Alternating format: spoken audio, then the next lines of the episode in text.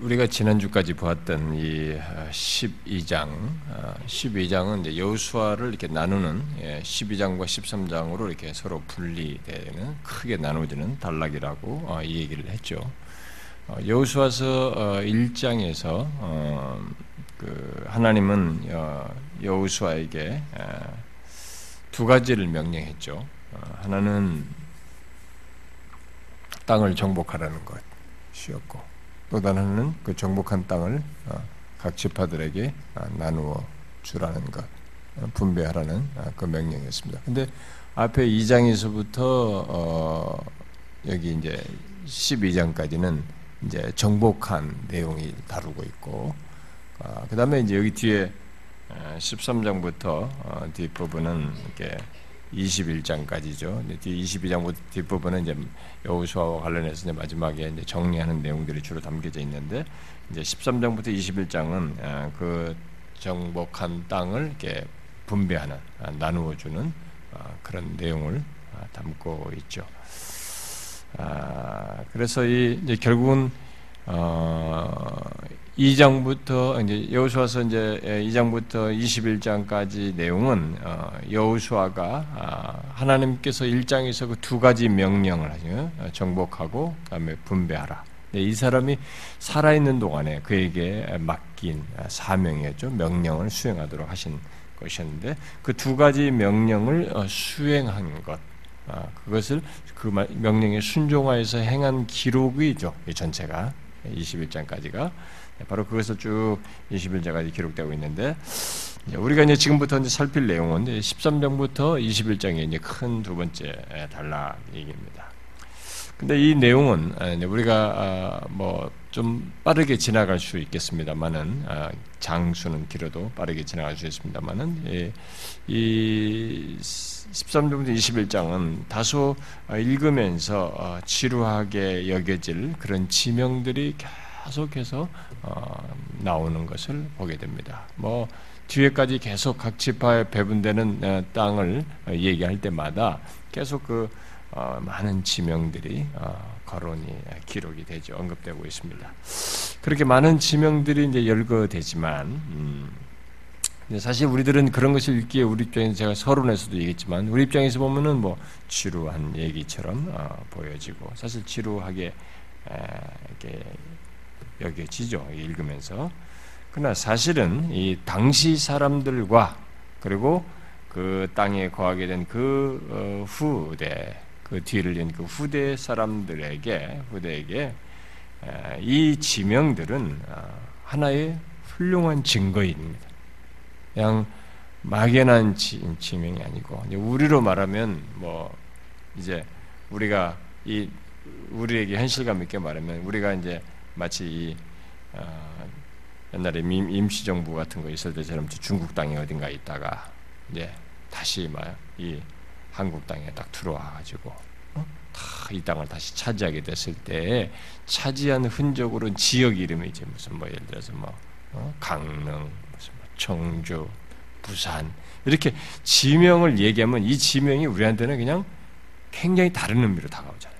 모르는 게 그냥 정복하지 않은 사람, 남 사람들에게는 그게 뭐 무슨 이름들이냐 이렇게 할지 모르지만 그런 조건에서 들어와 가지고 약속해서 차지하게 된 땅의 지명들이고 그 성읍들이고 이런 것이기 때문에 그 당사자들과 후대 사람들에게는 굉장히 이건 아, 다른 의미죠. 어떤 의미겠어요? 하나님께서 이미 아, 오래전에 아, 아브라함에게 자기 조상 아브라함에게 약속한 것을 마침내 이렇게 어, 얻게 됐다. 어? 그것이 어, 약속한 것이 이제 확실히 성취되었다고 하는 증거입니다. 무슨 뭐 예를 들어서 우리 우리 식으로 하면 청주 얘기하면 아 하나님이 약속한 그 땅에 지금 내가 와 있다라고 하는 이제 증거가 되는 그 이름들이 바로 그런 증거가 되는 것이죠. 음, 그래서 하나님께서 아브라함에게 약속한 것의 어, 성취를 알고 싶다면 이들에게는 지금 여기서 우리에게는 지루하게 여겨지는 이 지명들이 이렇게 다 기록된 가나안 땅의 지도를 보면 되는 겁니다. 아, 이 땅은 옛날에 우리와 상관없던 땅이었다. 근데 여기 많은 지명들이 바로 하나님께서 우리에게 약속하셔서 주신 땅이다라고 하는 생생한 증거를 드러내는 그것을 열거하는 지명들이죠. 그런 차원에서 우리 이 지명을 봐야 되는 거죠. 그런 맥락에서. 아, 그래서 이, 이 13장부터 21장의 그 어떤 내용상에서 이 모든 지명이 거론되는 가운데서 우리에게 강조되는 중요한 아, 기저에 깔려 있는 중요한 메스, 우리에게 강조되는 포인트는 뭐냐면은 하나님의 신실하심. 이렇게 약속한 대로 너희들이 땅을 밟아서 그 성들을 그런 도시들을 그 지역들을 밟게 되었고 차지하게 되었다라는 것입니다. 하나님의 신실하심에 대한 설명이라고 말할 수 있습니다. 그걸 간파하지 않고 이것을 읽게 되면은 그것을 이해하지 않고 읽게 되면 여기 있는 모든 지명들은 정말로 의미가 없습니다.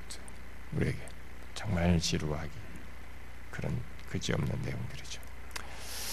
자, 그리고 여기 어, 전반부에 앞에 1장부터 12장은 이제 하나님이 어, 그들을 위해서 함께 싸우시는 어떤 신적인 전사가 되어서 이스라엘에게 어, 땅을 주시기 위해서 싸우시는 분으로 이렇게 언급이 되는데 여기 이제 13장부터 21장은 그 차지하게 하신 땅을 이 땅의 소유주로서 하나님께서 그 소유주로서 그 땅을 기업으로 각 지파들에게 나누어 주시는 분이시라는 것을 또한 말하고 있는 것입니다. 이들이 이렇게 가고 있지만 막 이 땅을 밟아서 이게 배움받아 갔지만은 사실상 이 땅을 하나님께서 주시고 있다. 그래서 우리가 모세가 신명기에서 가난에 들어가기 전에 상기시켰던 것 중에 하나가 이 땅은 선물이다. 가난한 너희들에게 하나님이 약속하여 주는 선물이다. 선물의 땅인 것이. 네, 선물의 선물을 그들에게 주어서 이 기업으로 이렇게 배분시켜 주시는 아, 그런 내용이라고 볼 수 있습니다. 그래서 여기 13장부터 21장의 그 메시지는 하나님께서 이 이스라엘의 영토의 한계를 정하시고 각 지파에게 아, 소유할 땅의 경계를 나누어 주신다라는 그런 내용이죠. 자, 각 지파가 이제 차지한 그 지역을 이제 이 여호수아의 기록 여호수아 기록자는 이제 전개를 할 때, 13장 이하에서 전개할 때 먼저 이제 중요한 지역을 이제 상세히 기록하고는 어, 중요한 이제 주로 이제 지파와 관련해서 어, 상세히 기록하고 나머지는 좀 간단하게 정리하는 아, 기록하는 뭐 이런 꼴로 되어 있습니다. 상세하게 각 집합을 이렇게 하지는 않고요. 그래서 이제 먼저 13장부터 이 뒷부분을 제가 먼저 개관적으로 하자면은 이 13장 오늘 읽은 13장은 어, 이미 분배된 요단 동편 가나안 요단을 건너오기 전에 요단 동쪽의 지역에 대한 어, 거기를 다시 얘기를 하고 있고 그 다음에 14장은 이제 요단 건너서, 요단 서쪽이죠. 요단 서쪽 땅에 대한 전반적인 이 그 정황을 이렇게 얘기를 하고 있고, 그 다음에 이제 15장에서 이제 먼저, 어, 정, 이 정복한 땅의 이 남쪽을 차지하고 있는 지파들 중에 가장 중요한 지파인 유다, 죠 아, 그 땅을 소유하게 되는 유다 지파가 소유하게 될 땅에 대해서 얘기를 하고 있고 그 다음에 이제 16장은 남쪽 지역의 대표인 유다와 달리 또 북쪽을 북쪽 지역을 차지하게 될 그 지파들 중에 가장 중요한 지파가 에브라임 지파예요. 여러분 나중에 보면 이스라엘이 막 싸울 때 북방에서 북방의 대표가 에브라임으로 지칭되기도 하잖아요. 근데 에브라임 그래서 에브라임을 어, 지파를 가장 중요한 이제 이 에브라임 지파 아, 그리고 이제 므낫세 반 지파 땅을 이제 중심으로 이제 주요한 다르게 16장에서 다루고 그 다음에 이제 18장과 19장에서는 나머지 일곱 지파의 그 땅을 기록해 버립니다. 그러니까 두 개 남북의 중요한 지파들을 중심으로 한 얘기하고 물론 에브라임 옆에 문하세 같이 덧붙이겠지만은 하고 나머지 일곱 지파는 18장, 19장에서 다 쭉 함께 열거해 버려요. 그러고 나서 이제 20장에서는 도피성에 대한 내용이 나오고 21장에서는 레위 지파에게 주어진 성읍들의 목록을 쫙 기록하고 네, 그 것까지가 이제 두 번째 큰 단락이 분배하는 내용, 땅을 정복한다는 분배하는 내용에 대한 아, 개관입니다. 자, 그 정도를 염두에 두고 자, 오늘은 이제 13장을 어, 봅니다. 그래서 이 뒷부분은 뒤에 갈수록 좀 빨리 지나갈 수 있을 겁니다. 거기는. 이, 이 저자도 빨리 그 뭉뚱그렸기 때문에 우리도 그렇게 뭉뚱그려서 다룰 때, 아, 다룰 내용이 있겠죠. 그래서 이 뒷부분에 가서 여우수아가 마지막에 이 후반부에서 이제 아, 정리하는 그 내용이 또한 우리에게 상당히 참 감동적이고 교훈적인 내용이 되죠. 자, 먼저 이제 이 13장을 크게 두 단락으로 나누어서 보고 어, 두 번째 단락을 조금 세분해서 덧붙이도록 하십니다. 먼저 첫 번째 단락은 13장 1절부터 7절입니다.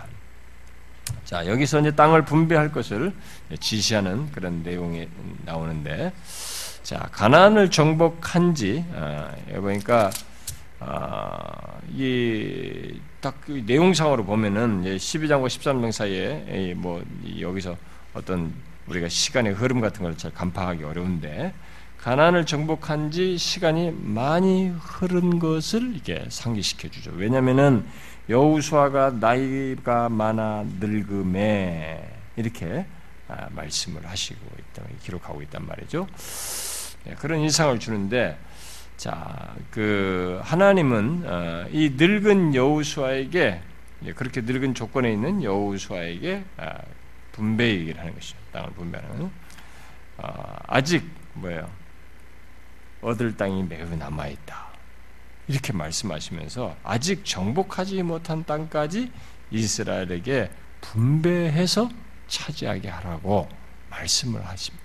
그렇게 하게 하고 있습니다. 아, 그래 그 정복할 땅으로서 얘기한 것이 뭐 6절이에요. 막 이 동서남북으로 레바논에서부터 무슨 뭐 산지 뭐 이렇게 쫙 가지고 이 땅을 다 해가지고 그 안에 있는 어? 남아 있는 데를 쫓아내 가지고 내가 너희들 명령한 대로 그 땅을 이스라엘에게 분배하여 기업이 되게 해라. 그러니까 아직 잔류된 거기까지 땅을 분배해 가지고 그들로 하여금 각 지파별로 이제 차지하도록 이렇게 할 것을 말하고 있습니다. 자, 이 늙은 어, 어, 이 여호수아에게 하나님은 그것을 아, 시키고 있습니다. 그런데 우리가 이제 이때 나이가 도대체 어느 정도 될까? 이게 이제 우리가 추측을 좀 해본다면 뭐 여러 가지 견해들이 있습니다만은 일반적인 견해는 저 뒤에 가보면은 여우수아가 이 마지막에 그 여우수아서 끝장에 가서 24장에 보면은 여우수아가 죽을 때 나이가 110세라고 기록되어 있단 말이에요. 그러니까 모세보다 10년 적게 산 거죠. 음, 110세라고 되어 있습니다. 아, 그런데 그가 출애굽기 33장 같은 거 보면은 그가 아, 모세를 처음 만났을 때가 아, 청년이었다고 어, 말하고 있단 말이에요. 어, 아, 그리고 또 그가 그 어렸을 때부터 이게 모세를 이렇게 알았던 것으로 이제 민수기는 또 얘기한단 말이에요. 이제 좀 함께 했다는 표현을 하고 있단 말이에요. 민수기 11장 한데서 자 그러면은 그렇게 좀 일찍 젊은 나이에 모세를 알았다는 것과 그러고 나서 광야 40년을 지났단 말이에요. 아, 그러면 그렇게 돼서 그런 조건에서 그럼 청년 때인 것을 생각하고 한 40년을 지났다고 생각을 하면은 아, 이 사람이 요단을 건널 때의 나이는 대략 아마 60세에서 70세 정도가 되지 않겠나. 우리는 그렇게 이제 추측을 해보는 것입니다. 아, 자 그렇다면 여우수아는 이 가난 여우수아는 이 가난을 정복을 시작한 후에 그럼 110세에 죽었다면 60세 70세쯤 해가지고 110세 죽었다면은 어떻게 된 겁니까? 이 가난을 정복한 정복을 시작한 후에 이가 죽을 때까지 결국 시작을 하고 난 뒤에 4, 50년 뒤에 죽었다는 얘기잖아요. 어, 정복을 시작하고 나서부터 4, 50년 뒤에 죽었다는 것입니다. 자, 그것을 이제 생각하면 여기 13장 1절부터 7절에 기록된 일들은 분배하는 이런 일을 기록한 이런 내용, 내용은 꼭 그, 예, 땅을 분배하려 아, 이제 하려고 하는 이때는 정복을 시작한 뒤에 최소 아마 2, 30년이 지나지 않았겠나. 지난주에 말한 것처럼 네, 그렇게 아, 추측을 해볼 수 있는 것입니다. 자, 그렇다면 분배에 대한 이 하나님의 말씀이 여우수아에게 이른 것은 그가 죽기 그러면 한 2, 30년 전, 음? 뭐 2, 30년 전쯤 되지 않겠나 이렇게 연관지어서 추출합니다. 그가 죽기 한 2, 30년 전쯤에 어, 이렇게 이 분배에 대한 이런 내용을 말씀하도록 하지 않았겠나. 그러면 가장 젊었을 때라면 80세, 그렇지 않으면 90세, 뭐 이 정도 됐을 때. 그러니까 나이 많이 늙었다 이렇게 말하고 있습니다. 자, 그런데 아, 이런 내용 속에서 그러면은 가난을 정복, 가난 정복을 시작한 지 한참 후에 그러면 이 말씀이 임했다는 얘기가 되잖아요. 어? 그렇다면 가난 정복이 제법 긴 시간 동안 진행됐다는 것을 추측하십니다. 약 3, 40년? 지금 우리가 우리 계산대로 일반적으로 사람들이 계산하는 방식대로 계산하면 가난을 정복하는 기간이 약 3, 40년이 정도 시간이 걸렸다는 얘기가 되는 것입니다. 우리가 앞에서 12장까지 볼 때는 팍팍팍팍 진행된 것 같았습니다. 막 여기 여리고문을 두고 그다음 야이성거 두고 그다음 팍팍팍 다음에 막 정보를 해서 막 급 삽시간에 간 것 같았는데 사실상 그 정복하는 이 많은 민족의 수들을 때리고 이동하면서 싸우고 이렇게 하고 이런 과정이 이게 쉬운 게 아니다. 지형 조건이 막 산지도 있고 막 이렇단 말이에요. 근데 그런 데서 약 3, 40년이 걸렸다는 것을 보시는 거죠. 제가 지난주도 이런 사실을 통해서 상기시켰지 않습니까? 우리들이 하나님을 상대로 해서 뭔가를 얻고자 할 때, 기도에 대한 응답으로 뭘 한다든가, 하나님이 약속한 것을 얻는다고 할 때, 이것을 막 당장, 빨리 금방 하나님께서 응답을 하셔야 되는 것을 우리 생각합니다. 그러니까 이게 마치 이방신들에게 뭔가 이게 신탁을 받듯이 그런 식으로 해서 빨리 신을 상대로 가지고 응답을 받고 뭐 어떤 결과를 빨리 얻는 것 이런 걸로 생각하는데 여기서 보니까 하나님께서 그렇게 그들에게 약속해 주신 것 그래서 마침내 그 약속의 땅에 들어갔는데도 그 약속의 땅을 소유한대요. 그들이 이제 소유해서 안착하는데 이 거기까지 싸움을 하는데 무려 3, 40년이란 하나님이 약속한 것을 주어서 얻게 하고 소유하게 되는데도 이런 세월이 걸렸다는 것을 추측해 볼 수 있다 이 말이에요. 더 짧을 수도 있겠지만 일단은 뭐 계산을 일반적인 계산을 하면 그렇단 말입니다. 자, 하나님께서 약속하셨음에도 그것을 얻는데 이런 그런 이런 믿음의 여정, 믿음을 가지고 이렇게 긴 시간 동안 순종하면서 가는 아, 믿음의 인내를 해야 하는 그런 시간을 필요로 했다는 것입니다. 우리는 이 사실을 명심해야 됩니다. 아, 예수 믿는 사람들이 뭐 저도 그렇지만은 성질들이 급해가지고요 하나님께 딱 기도하고 뭘 하고 원한다고 내가 원한다고 말하고 나서 짝 자기가 스스로 시간을 정해요. 아, 이 정도 기다리고 없으면 다 스톱해요. 뭐 2007년에 뭐 제가 뭐 1907년 어, 뭐 부흥이 뭐 100주년이다. 뭐. 끓는 물에 소뚜껑 같아. 네? 그랬다고 다 없어요. 부흥이 다 뭐예요, 이제? 없어졌지. 뭘 하나님을 상대로 하겠다. 여기서 얘기하는 거야. 하나님이 약속하신 것을 주신다 할지라도 그것을 얻는 데는 믿음의 여정을 가져야 다시 말해 믿음의 인내를 필요로 하는 것입니다. 이런 맥락에서 볼 때 이 믿음의 내용, 믿음이라는 것 속에는 인내가 내포되어 있는 거예요. 어? 믿음은 기다리는 것 속에서 예, 그 실체를 분명히 드러내는 것입니다. 기다리는 거죠. 음? 그 인내하면서 아무것도 하지 않고 기다리는 것이 아니라 그 믿음의 순종을 하는 가운데 그 여정을 갖는 것입니다.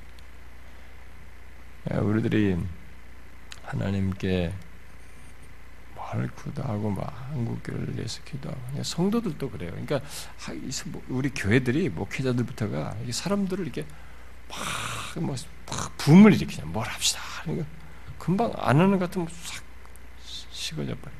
그러니까 우리가 이렇게 진득하지는 못해요. 그리고 계속적으로 기도한다는 것에서 성도들부터가 싫어해. 권태로워해. 왜 그것을 끝까지 믿음의 인내를 가지면서 구하지 못하느냐. 하나님이 약속하신 것을 하나님께서 말씀하시고 하나님이 어떤 분이신지를 우리에게 충분히 말했으니까 그러하신 하나님을 믿고 이렇게 믿음의 인내를 하면서 왜 끝까지 그렇게 하시기까지 주께서 주시기까지 하나님께서 어떤 식으로든 응답을 하시기까지 아니라는 대답을 하신다 할지라도 하나님이 그런 대답을 하시기까지는 인내하면서 가려고 하는 그것이 세월이 흐르다. 어떤 사람들은 평생을 기도하는 거예요. 어? 평생을 기도했는데 자신이 인생 말년에 70세, 80세 돼서야 그런 은적 하나님께서 자신의 마을 속에 역사하신 걸 보고 심지어 어떤 사람은 죽어요. 죽고 난 다음 사람이 그걸 응답을 경험한다고. 이렇게 하나님을 믿는다는 것 속에는 이런 기다림이 있는 약속한 것을 얻는 데서도 그게 필요한 거예요. 근데 뭐 끓는 물에 소뚜 갖다 주고 다 말이죠. 아 주님 사랑합니다. 뭐 끓는 갖다가도 어디 어디로 가는지 다 없어져 버렸어. 다 식었다고. 그러다 기도도 싹 식어버리는 거야.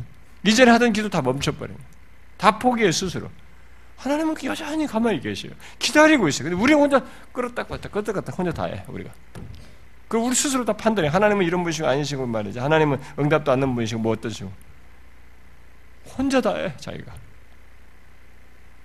아니에요. 이 보세요. 이 정복의 과정이 얼마나 큰 인내를 요하면서 하나님이 약속하신 대로 차지하게 하시겠다, 붙이시겠다고 하는 그 약속 믿고 믿음을 가지고 막 전략을 써가면서 최선을 다해서 막 분투하잖아요. 하나님께서 약속하셨는데도 그렇게 하라 이렇게 약속을 했는데 차지하라 명령을 하는 거예요. 아니 약속했으면 차지하는 명령할 것 없이 그냥 기다리면 주면 되는 거잖아요. 하나님은 그런 식이 아니에요. 하나님은 자신이 약속한 것을 우리가 얻는데 우리와 교통 속에서 교감 속에서입니다. 어? 그래서 이게 신비롭게 조화되는 거예요. 하나님의 주권과 우리의 책임이. 이게 분리되는 것 자체가 성경적인 신앙이 아닌 것입니다. 그 어떤 사람은 우리 요즘 새벽기도 시하는데 뭐 계속 어? 고린도 후서 8장 9절 가지고 계속 두 주째 얘기하고 있습니다만 아유 안 생깁니다 내가 사랑이 식었습니다 사랑이 안 생겨요 자원함이 안 생깁니다 뭐가 어떻습니다 그런 마음이 없습니다 그러면 당신의 감정이 기준인가? 사랑이 식은 게 기준이에요? 그게 아닌 것입니다. 약속한 사실이 있잖아요. 우리를 위한 하나님이 계신 것이 분명히 있잖아요. 그리스도께서 우리를 위해서 낮아지시고 가난하게 대신 십자가를 지시고 부활하신 사실이 있잖아요. 우리는 그 사실에 근거해서 가는 거예요. 차지하게 하겠다. 약속한 사실에 근거해서 내 기분이 어떠냐에 상관없이 차지하라는 대로 차지하는 게 위해서 가야 되는 것이에요. 의지가 안 생겨. 무슨 의지가 안 생겨요? 안 생겨요? 의지를 발휘해야지. 그 말씀을 믿고, 어? 무슨 주권을 그런 식으로 적용하냔 말이에요. 어? 말도 안 되는 돼. 이런 시간을 믿음의 인내를 하면서 분투하면서 가는 것이에요. 우리식으로 우리 스스로 한계를 그어서 하나님을 판단하고 그러면 안 되는 것입니다. 여러분 이렇게 해봤습니까? 내가 이전 같지 않아요 마음이. 뭐 기쁨이든 뭐 사랑의 정도든 뭐 이런 것이 이전 같지 않아요. 그런데 여러분 그런 나는 이전 같지 않고 안 생긴다. 그러면서 축 처져가지고 얼굴에 맨날 죽을 상하면서 찬송도 우육도 없이 그냥 그냥 임이랑 뻥긋뻥긋하고 여러분 그게 정상이에요? 정상적이라면 아 그럴 수 있어요 우리는 얼마든 그럴 수 있습니다. 에, 인간은요 여러분 우리가 수련에서도 기쁨 얘기 같은 거 기뻐하는 문제를 살폈지만 극단적으로는요 인간은 기뻐하고자 하지만 기쁨이 좀처럼 지속적으로 생기지 않는 그런 인간의 몸 상태나 아주 극심한 그런 극단적인 몸 상태를 가진 사람들도 있어요. 우리가 윌리엄 카프 같은 사람이 그런 사람이고 샘물과 같은 보혈 작사한 그 사람 같은 사람이 주로 그렇고 그 사람은 우울증에 시달렸어요. 여러분 이게 주변에서 그렇게 많이 도와주는데도 막 아, 우울증이 너무 이랬다 저랬다 하니까 이게 신체상의 문제예요. 이 뇌에 이게 안 되는 거예요. 지금에서 우리가 발견된 거지만 옛날에는 그게 안 된 거죠. 이게 되는 거죠. 여러분 그런 조건이 있을 수 있어요. 그래서 어떤 사람의 이런 자신의 이런 신체적인 조건 또 어떤 사람은 기질상에서 그런 것들 때문에 상대적으로 다른 사람보다 그걸 그런 기쁨을 지속적으로 못 갖고 영적인 침체를 경험하는 일이 있을 수 있는 거예요. 의사였던 로이 존스가 그런 그런 차원에서 영적 침체에 대해서 많이 얘기했어요. 있을 수 있어요. 이런 것들 때문에. 그런데 문제는 뭐냐면 우리가 아, 나는 그런 조건에 있으니 이렇게 하면서 그것을 하나님의 주권이라는 이름 아래서 당연시 여기고 가만히 수동적이면서 모든 끝난 것처럼 어쩔 수 없는 것처럼 생각하면서 그렇게 있는 거다고 약속하신 것이 있으니 차지하라고 하는 말씀을 따라서 가야지. 그래서 주님께 나가야지 하는 것은 다른 것이에요, 여러분. 어? 여러분들 다운됐다고 그래서 아, 나는 어쩔 수 다운돼서요. 그러면서 찬송을 맥없이 불러야 되겠어요? 찬송 부를 때 아니다.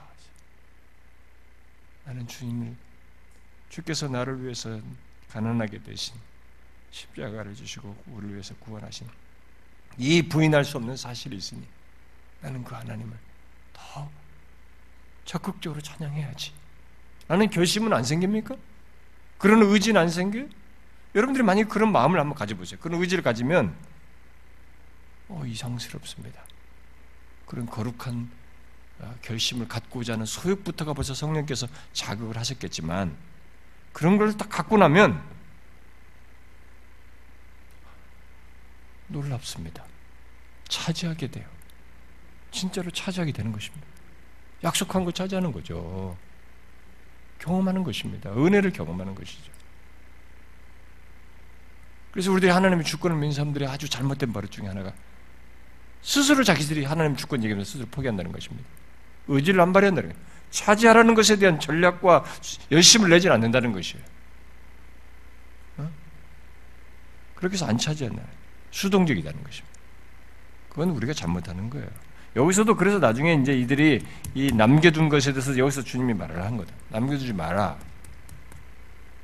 차지하지 않는 것은 우리에게 문제가 되는 거예요. 주 약속하셨는데. 무슨 의지 타령하면서 환경 타령하면서 어, 그런 기분이 아니고 지금은 이제 그런 정도 열심히 안 생기고 옛날 같은 처음 같은 열심히 그런 의욕도 안 생기고 해서 무슨 이유로 아니에요, 여러분. 우리가 잘못하는 것입니다. 하나님은 여기서 이스라엘 백성들에게 이런 여우수아를 통해서 모든 것입니다. 우리의 믿음의 여정은 인내가 필요하다는 것입니다. 하나님이 약속하신 것을 주시는데도 분명히 줄 것인데도 불구하고 그냥 우리 요구대로 단숨에 1년 만에 하루 만에 딱 일주일 만에 내가 원하는 걸 주는 게 아니라 하나님이 정하신 시간 속에서 우리에게 인내를 요구하는 여기 몇십 년 걸리는 인내를 요구한다는 것입니다. 그래서 믿음은 인내를 요합니다. 여러분들이 정령 예수 그리스도를 믿고 그분과 함께 신앙의 여정을 갖고자 한다면 믿음의 인내를 반드시 가져야 는 것입니다. 그것 없으면 다 낙오되는 거예요. 중간에 막 하나님부터 멀어지고 자신 영적인 침체에 들어가고 막 신앙적인 회의에 빠지고 그러는 것입니다.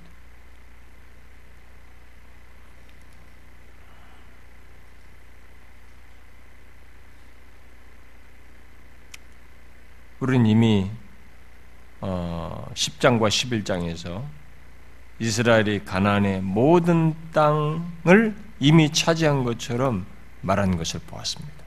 우리가 당장 우리가 앞에 12장에서도 보았고 11장에도 계속 어, 어, 어, 봤죠. 10장과 특별히 10장과 11장에서 가나안 땅의 모든 그 땅을 다 차지한 것처럼 말한 것을 보았습니다.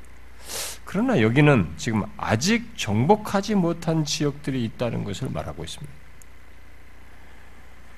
아, 그러면서 이, 뭐 2절, 3절에서는 남쪽으로는 뭐 블레셋 지역과 그 주변 지역, 그리고 북쪽으로는 4절과 6절에서 뭐 페니카, 페니키아 지역에게 4절, 그리고 5절과 6절은 레바논 근처의 산악지대, 그런 데를 정복을 못했다고 말을 하고 있습니다. 그래서 이스라엘은 지금 상징적으로 가나안의 모든 땅을 차지한 것입니다. 가나안 땅을 상징적으로 차지한 것이죠. 그러나 아직 일부 성읍들을 남겨두고 계속 정복해야 할 곳들이 있는 것입니다. 자, 이런 내용은 우리가 성경에서 우리가 어, 흔히 뭐 말하는 이미와 아직 아니었던 그런 그런 음, 성경의 원리를 여기서도 조금 엿보게 됩니다. 이미 차지하게 됐습니다. 그러나 아직 완전히 차지하지 않은 것입니다. 그 그거 아직 아닌 이 시간을 이미 찾았는데 아직 아니까지를 우리는 아 이 정도 됐으니까 이제는 퍼져도 된다. 이렇게 하면 안 돼. 아직 아닌 그래서 최종적으로 정, 복해서 차지하게 될 때까지 최종적으로 구원의 완성에 다다를 때까지 우리는 어떻게 되면 분투해야 되는 거예요. 아까 나의 영혼 싸울 때 그랬잖아요. 영혼 싸우는 것입니다. 게으르면 안 되는 것입니다. 어? 예수 믿는 사람들이 아직 자기들이 뭐 구원을 받았던 이 구원이라는 것을 이렇게 끝난 구원으로만 생각하는 겁니다. 아직 아닌 것이 있는 것이에요. 의미가 있지만은 아직 아닌 것이 있는 것이죠. 이들은 그것을 해야 돼요. 남아 있는 것이 있었던 것입니다.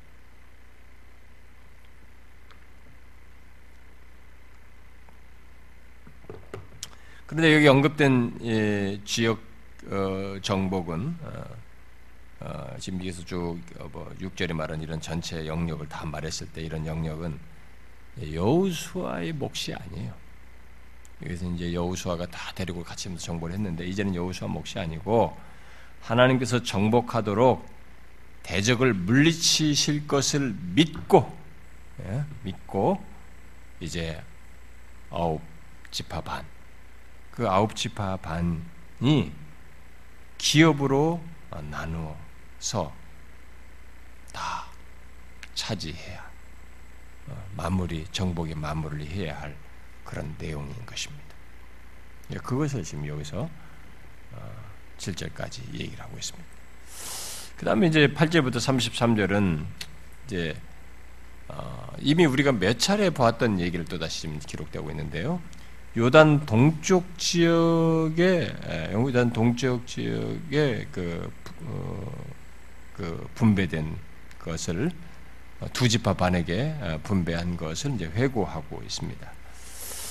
자 모세에 의해서 이 정복된 땅이었죠. 이던 요단 이 동편 지역에 아 그 땅을 이제 분배 예, 이제 이 요단 서쪽 분의 땅 차지하게 된 땅에 그것을 분배하는 내용을 말하기에 앞서서 이 모세에 의해서 정복된 땅을 여기서 어, 그들에게도 분배 문제를 다시 거론하면서 예, 기록을 하고 있는데 뭐 앞으로 여기서 지금 이 얘기는 이제 요단 건너서 차지한 가나안 땅을 분배하는 내용이니까 여기에 지금 편 집중하면 될 텐데 왜 이 얘기를 할 마당에 그것에 앞서서 또 요단 동편에서 이미 정복해 가지고 두 지파반에게 반 줬던 그 얘기를 또 여기서 아, 꺼내는가 우리는 아, 좀 의아스럽긴 합니다. 이게 몇 번 나온단 말이죠. 앞에서도. 근데 사실 여기, 여기만큼 지역이 상세하게 이두 지파반에 대한 그 영역을 지역을 상세하게 말하는 데는 또 없어요. 여기가 상세하게 말하는데 어쨌든 이 서편에 정복한 땅인 얘기를 할 마당에 지금 이런 얘기가 나오는 것은 결국 뭐겠어요? 이것은 서쪽에 있든 동쪽에 있든 이들이 다 한 이스라엘 안에서 한 통일된 통일성을 갖는다는 것. 한 이스라엘의 정체성을 가지고 있다는 것을 강조하기 위해서 아마 이 기록자가 어, 서편의 분배를 얘기하는 내용을 할 앞서서 이 동편에 분배되는 땅을 어, 얘기를 하는 것으로 보여집니다. 자, 그러면 이 여기 8절부터 어, 33절을 좀 이렇게 조금씩 구분해서 얘기하면 먼저 그 8절부터 13절은 이 요단 동쪽에 그 정복한 땅에 대한 전체적인 소개를 하고 있죠. 아, 이 요단강 동쪽을 여기서 어, 전체적으로 이 얘기를 하는데 이 지역은 이미 모세가 두 지파반에게 아, 준 땅이죠 분배서 땅이죠. 아, 그런데 요한 어, 요단 동쪽에 대해 이 어, 전면적으로 말을 이렇게 하면서 어, 이렇게 동쪽에 무슨 어, 그 지파들의 땅에 어떤 게 어떤 지파들의 땅의 범위인지를 이제 좀 구체적으로 여기서 밝혀요. 예, 이제 지금까지 이두 지파 반에 요단 동쪽의 땅을 이렇게 예, 차지하는 것에 대해서 많이 얘기를 했지만 이렇게 상세하게 말한 적이 없어요. 여기서 아주 구체적으로 그 땅의 지역을 어, 이 얘기를 하고 있고 그 다음에 이제 강을 끼고 있는 어, 이 그 이 열두 지파, 양쪽이 두 지파 반, 아홉 지파 반으로 나뉘어져 있지만은 이 열두 지파가 이게 하나로 이게 통일된 어, 한 민족인 것을 이제 결국 강조해주고, 아, 그리고 아직도 차지할 땅에 이 가난 사람들이 살고 있으므로 나머지 땅을 어, 차지해야 한다는 것을 어, 말해 주고 있습니다. 자, 그래서 여기 두 지파 반의 땅의 이 경계를 남쪽에서부터 북쪽으로 올라가면서 이렇게 회고하고 아, 있는데요. 뭐이 상세한 내용들은 우리가 이미 살펴기 때문에 뭐 부채를 하지 않고 여기서 잠, 깐 주목할 내용은 이제 20, 12절과 13절입니다. 음, 12절과 13절인데 그냥 뭐 정말 짚고 넘어갈 내용입니다. 자, 모세가 이 바사낭 옥을 치고 어, 정복을 했지만 여기에 이제 그 뭐예요? 그 그술 사람과 마가 사람을 쫓아내질 않았어요. 아, 그래서 이제 이 여우수아서를 기록할 때 음, 그때까지 쫓아내지 않아서 그들이 이스라엘 가운데 머무르고 있었습니다. 여기서. 아, 그래서 이제 그것도 이제 정, 다 이제 정복해야 될 내 용들이 다 해야 될 내용인데 사실은 이제 이게 어, 정복하지 않고 아마 계속 남겨둔 것 같습니다. 그래가지고 어, 나중에 보면은 음, 후에 이 두 사람들이 어, 이스라엘 역사의 골칫거리로 남아요.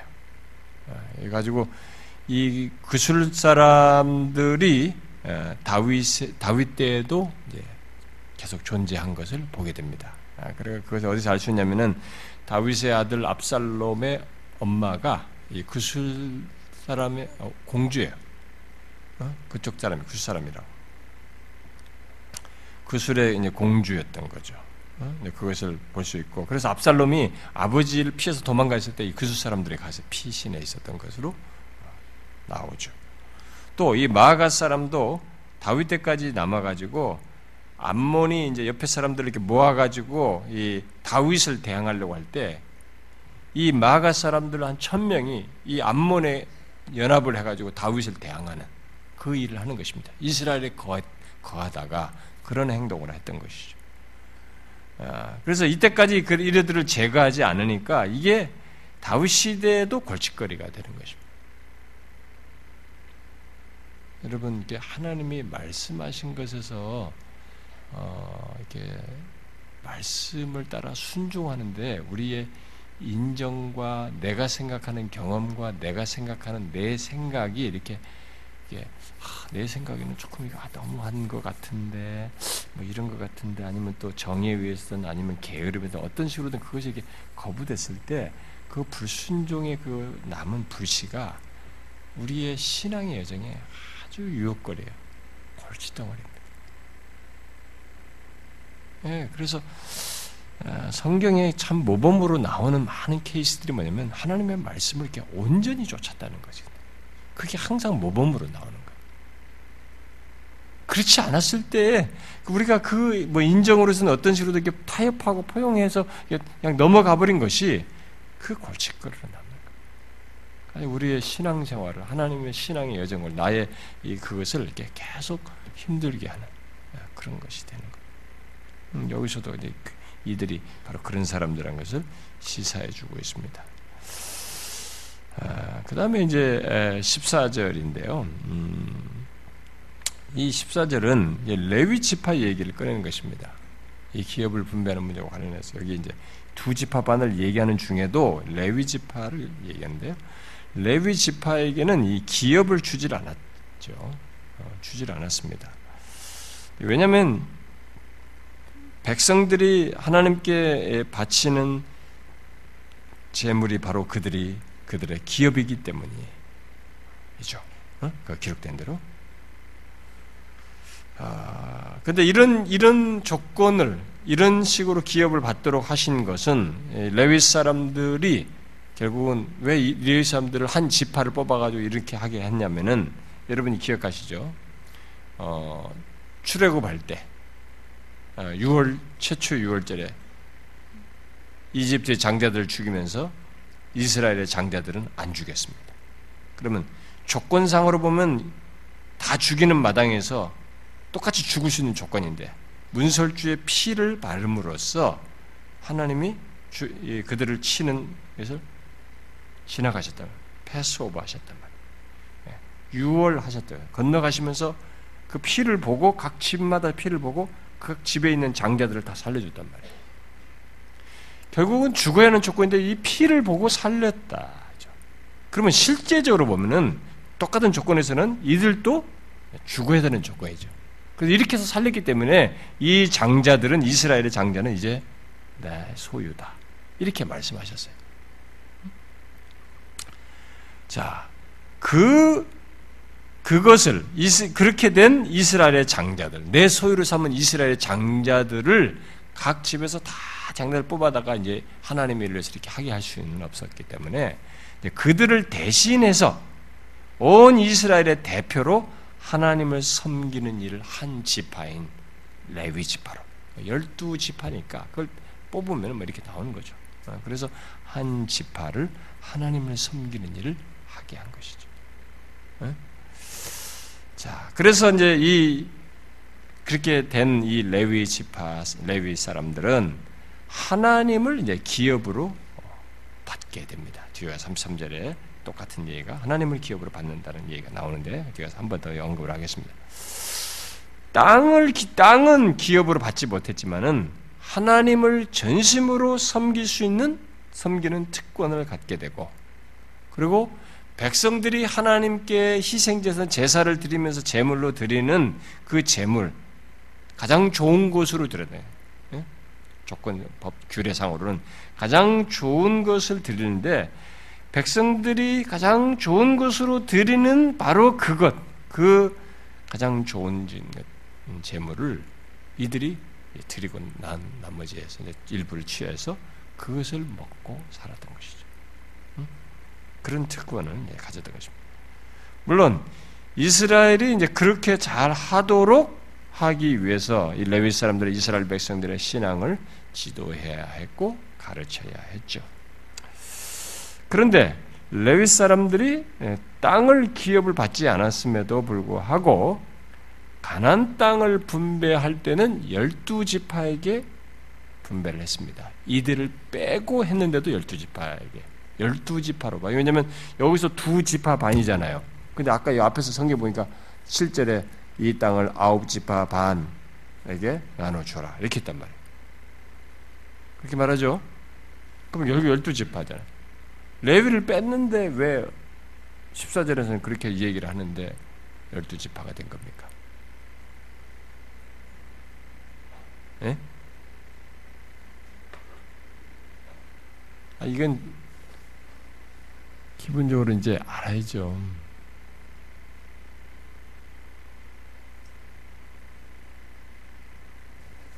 예?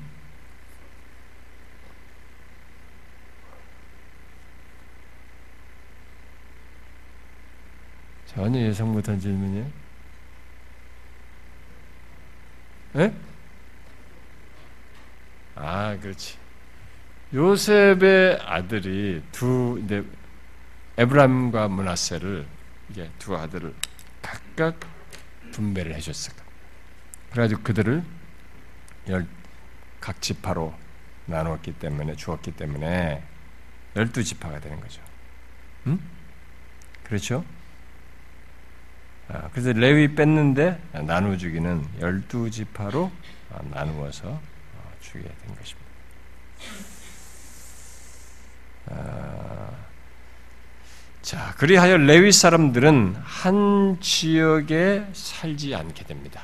어디 한 군데 모여서 살지 않고 각 지파의 땅에 있는 예, 개별적인 각 지파에 있는 이들에게 허락된 예, 나중에 아까 20장에서 그 그들이 거하는 성읍이 다 일목요원에게 이제 목록으로 나온다고 그랬죠. 그들이 각 지파의 성읍들에 이제 거하면서 각 지파에 섞여서 살게 됩니다. 음, 아까 21장에 했던가요? 21장.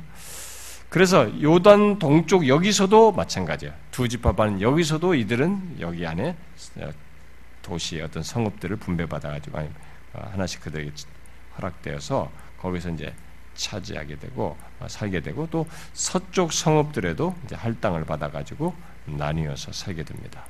자, 레위 지파는 이렇게 다 열두 지파에 흩어져서 이렇게 살아요. 그래서 무슨 일을 합니까? 열두 지파로 땅이 분배됐는데 예? 요셉의 두 아들을 각 둘로 나누어 가지고 열두 지파로 분는데 레위는 각 열두 지파에 각 흩어져서 그들의 각각의 지파의 성읍들을 할당 받아 가지고 거기서 삽니다.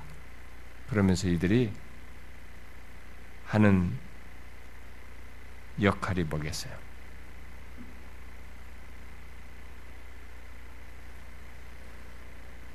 각 지역에서 각 지파들이 규례를 따라서 하나님을 예배하고 잘 섬기도록 가르치고 돕는 했어요. 바로 그 일을 통해서 열두 지파를 하나로 묶는 역할을 한 것입니다. 이건 아주 중요한 사실이에요. 우리가 하나님의 백성이라 할지라도 하나님의 백성을 이게 묶는 역할을 하는 어? 이런 역할을 하는 그 통로가 있는데 도구가 있는데 여기에 지금 레위 지파가 그 도구 역할을 하는 것입니다. 근데 그 역할을 어떻게 하느냐?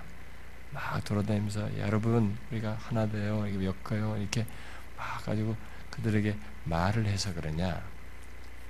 그렇게 하게 하는 그 하나 되게 하는 역할의 가장 중요한 구심점이 뭐냐면 하나님께 드리는 예배였어요. 레위 지파가 바로 그것을 각 지파에서 잘하게 함으로써 각 지파가 하나님께 잘 예배하는 것을 통해서 열두 지파를 하나로 묶은 것입니다.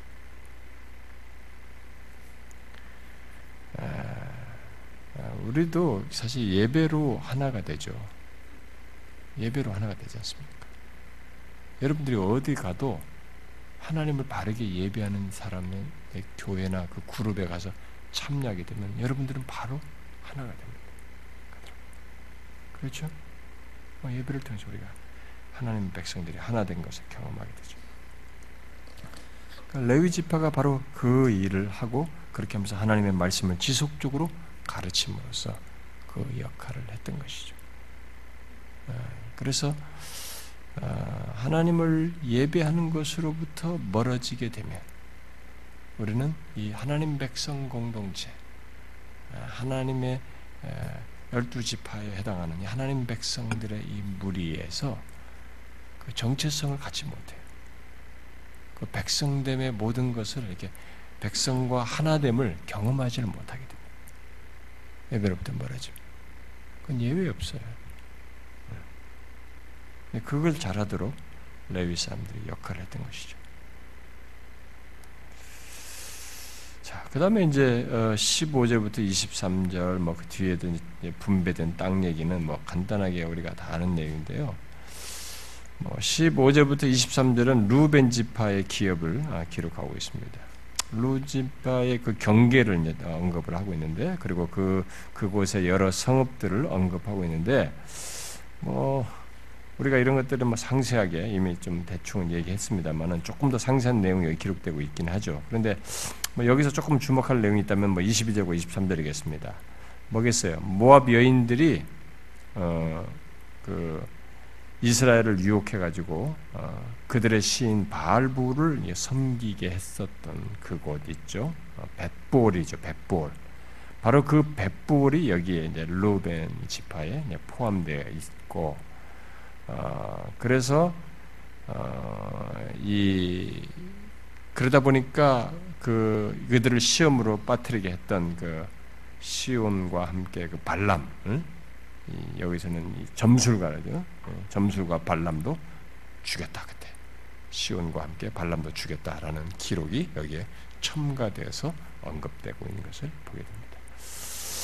그 다음에 이제 13장 24절부터 28절은 막 갓지파의 이제 기업에 대한 것인데, 갓지파의 기업에 대해서는 막 간단하게 그냥 여러 지역들을 이렇게 경계선에 해당하는 것을 뭐 여러분들에게 제가 뭐 지도가 있다면 조금 경계를 그려가면서 하겠는데 그게 없으니까요. 네, 그런 지역을 간단히 기록하고 있습니다. 그 다음에 이제 13장 29절부터 33절은 이제 문하세 반지파. 문하세는 이쪽 동편에 반지파가 살고 반지파가 에브라임과 함께 붙어가지고 이쪽에 이제 서쪽으로 건, 건너편에 와서 살게 됩니다. 문하세가 이제 여기서 문하세 중에서 특별히 마길 자손이 이제 이쪽에 마길 자손의 절반이 이쪽을 이제 주로 차지했다고 합니다. 왜냐면 그이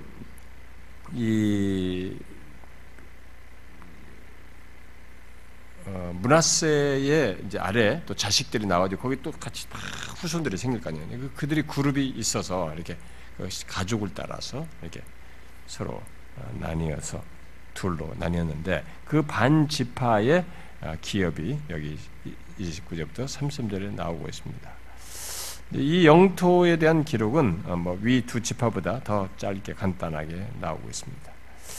근데 단지 뭐 여기서 우리가 이제 어, 뭐 이제 바산이라는 말을 많이 써요. 바산왕 옥으로도 하는데 이 바산이라는 땅은 어 이제 뭐 조금 여러분들이 어 기억을 하면은 바산은 굉장히 기름진 땅이에요.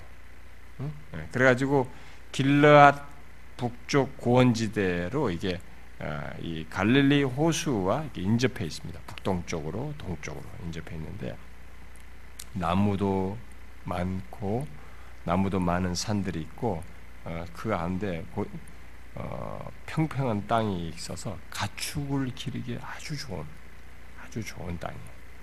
그래서 바산의 기름진 소 얘기가 나오는 것입니다.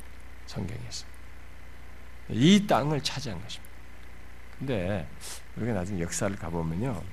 여러분들이 이런 것을 지금 기업을 분배받는 이런 내용을 정보를 이제 알고 났다가 나중에 역사를 보게 되면요.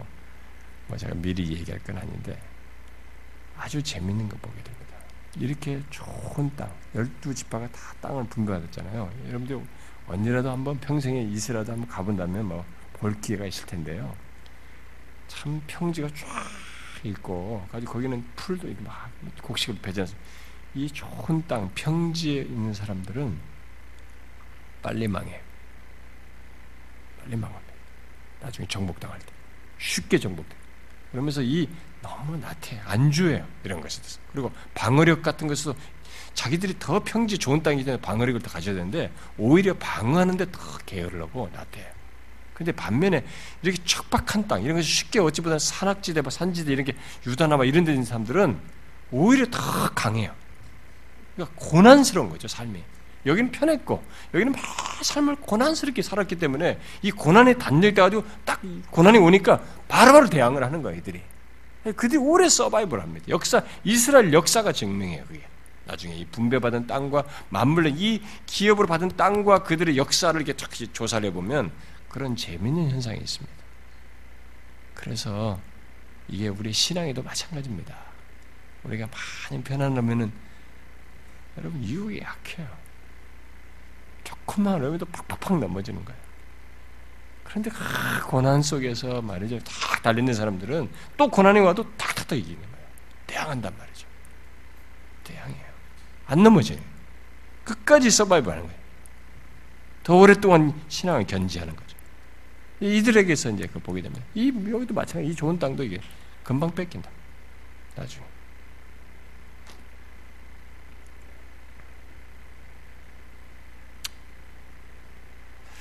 자, 이렇게 요단 동쪽 땅이 모세 때 두 지파 반에게 아, 기업으로 다 주어졌다는 것을 여기서 기록하고 있습니다. 그러고 나서 이제 마지막 33절이 다시 이 기록자가 레위 사람들을 모세로부터 기업을 받지 못했다는 것을 말을 합니다. 어? 기업을 주지 않았다 그러면서 왜? 이스라엘의 하나님 여호와가 바로 그들의 기업이기 때문이다 라고 하는 놀라운 얘기를 합니다. 이는 그들에게 말씀하신 것 같이 이스라엘의 하나님 여호와께서 그들의 기업이 되심이었더라. 이렇게 말하고 있습니다. 자, 앞에 14절에서는 레위들에서 기업을 주지 않았다는 얘기를 똑같이 기록하면서 14절에서는 백성들이 하나님께 드리는 재물이 그들의 기업이 됐다고 말을 했는데 여기서는 여호와 하나님이 바로 그들의 기업이 되었다. 이렇게 말하고 있습니다. 그리해서 하나님과 그에게 드려지는 이 재물이 그들의 기업이 되었다. 이렇게 말하고 있습니다. 자, 특별히 여기 33절에서 여호와 하나님이 바로 이 레위 사람, 땅을 기업으로 받지 않은 이 사람들은 여호와 하나님이 바로 그들의 기업이 됐다고 말을 하는데 후에 예레미야가 예루살렘이 바벨론에서 다 정복당하고 멸망당할 초토화된 그 현실을 보면서 그때 하나님을 향해서 애가를 하는 중에 하나님께 말합니다. 여호와 하나님이 바로 나의 기업입니다. 레위 사람들의 기업이 여호와인데 이제는 하나님이 바로 나의 기업입니다. 이렇게 말을 해요. 자, 바로 레위 지파가 결국 가장 조, 복된 조건을 가지고 있으면서 어, 어, 가, 가지고 있었고 어, 가지고 있었던 것인데 그것을 이제 황폐해진 현실 속에서 바로 그와 같은 조건을 예레미야가 말을 하면서 사모해요. 여호와가 나의 기업입니다.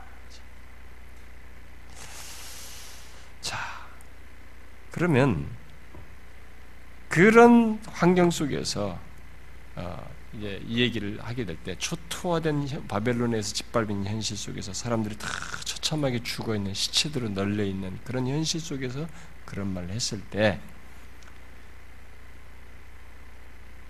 예레미야가 우리에게 시사하는 바가 뭐겠어요? 바벨론에 의해서 모든 것이 무미해진 것을 보게 된 것입니다. 그 땅, 그 기업으로 얻은 땅, 이 땅이 다 무미해진 것을 보면서 여호와가 바로 나의 기업입니다. 라고 말하는 것이에요. 그렇다면 무슨 말이에요? 하나님 자신이 나의 기업이 될 때 나누어 준 땅의 기업도 가치가 있고 안전하다는 것이에요.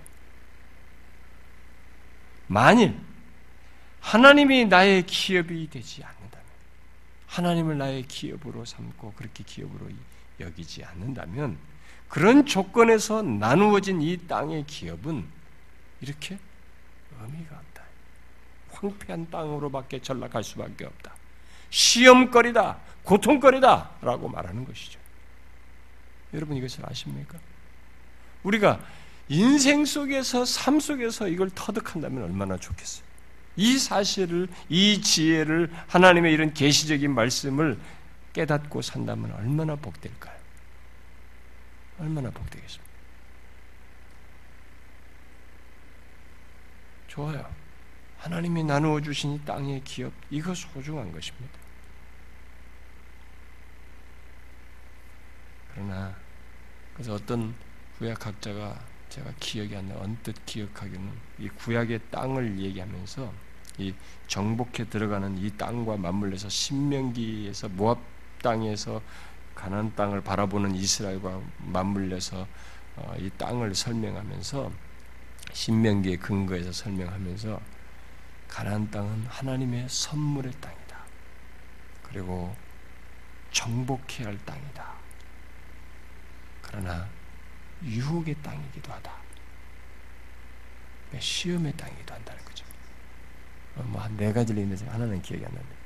그렇게 그러니까 선물을 줬지만 이게 선물을 제대로 누릴 수 있는 조건은 뭐냐면 이 땅을 기업으로 주신 하나님이 일차적으로 나의 기업인 조건에서예요. 그 조건에서 이 내 나눠준 땅의 기업이 가치가 있고 안전한 것이지 그렇지 않으면 이 땅이 시험이에요. 시험의 땅이 되는 것입니다.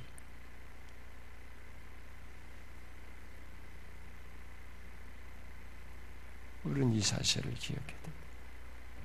여러분들에게 주어진 것이 무엇입니까? 여러분들에게 허락된 게 무엇입니까? 여러분 그 모든 것은 하나님이 나의 기업인 것 안에서 안전하고 가치가 있습니다. 의미가 있습니다. 이게 안 되면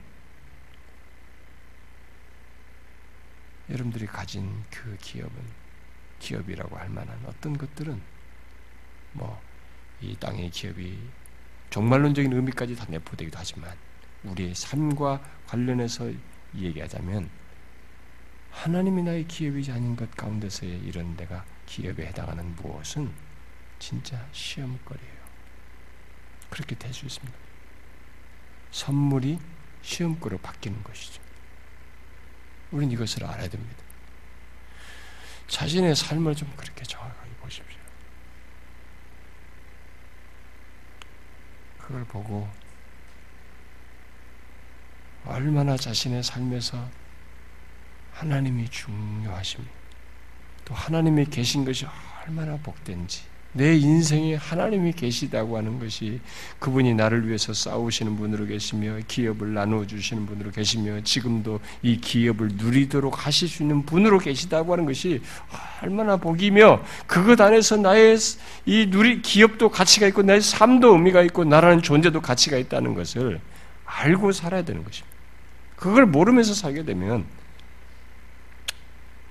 지금 막 누리고 있는 것이 다 시험거리예요. 고통거리로 바뀔 수 있습니다. 그 예레미야가 그걸 본 거죠. 정말 임신한 여자들의 배까지 다 갈라놓고 가버렸거든. 바벨론 사람들. 이거 막 귀부인들이 막 다 처절해진 모습을 다 봤거든. 그 현실을 보면서 너무 고통스럽고 담즙이 나는 막 그런 신음을 하다가 고백한 거예요. 여호와가 기업이십니다. 그래서 기업이신 여호와를 바라보나이다. 주님만을 바라봅니다. 이것이 돼야 이 기업의 땅이 의미가 있어요. 안전한 것입니다. 우리는 명심해야 됩니다. 하나님을 모를 때는 이것이 아, 그러느냐 우연처럼 모든 것을 받고 넘어가면서 살고 그냥 그게 끝이고 이렇게 살아갈 것이지만 이 모든 것을 조성하시고 주장하시는 하나님을 아는 우리에게 있어서는 너무 명확한 답이 보이는 것입니다. 너무 명확하다. 하나님이 그렇게 하신다는 것을 보기 때문에 우리가 이 사실을 기억하고 살아야 되는 것이죠. 아시겠죠, 여러분? 예. 기도합시다.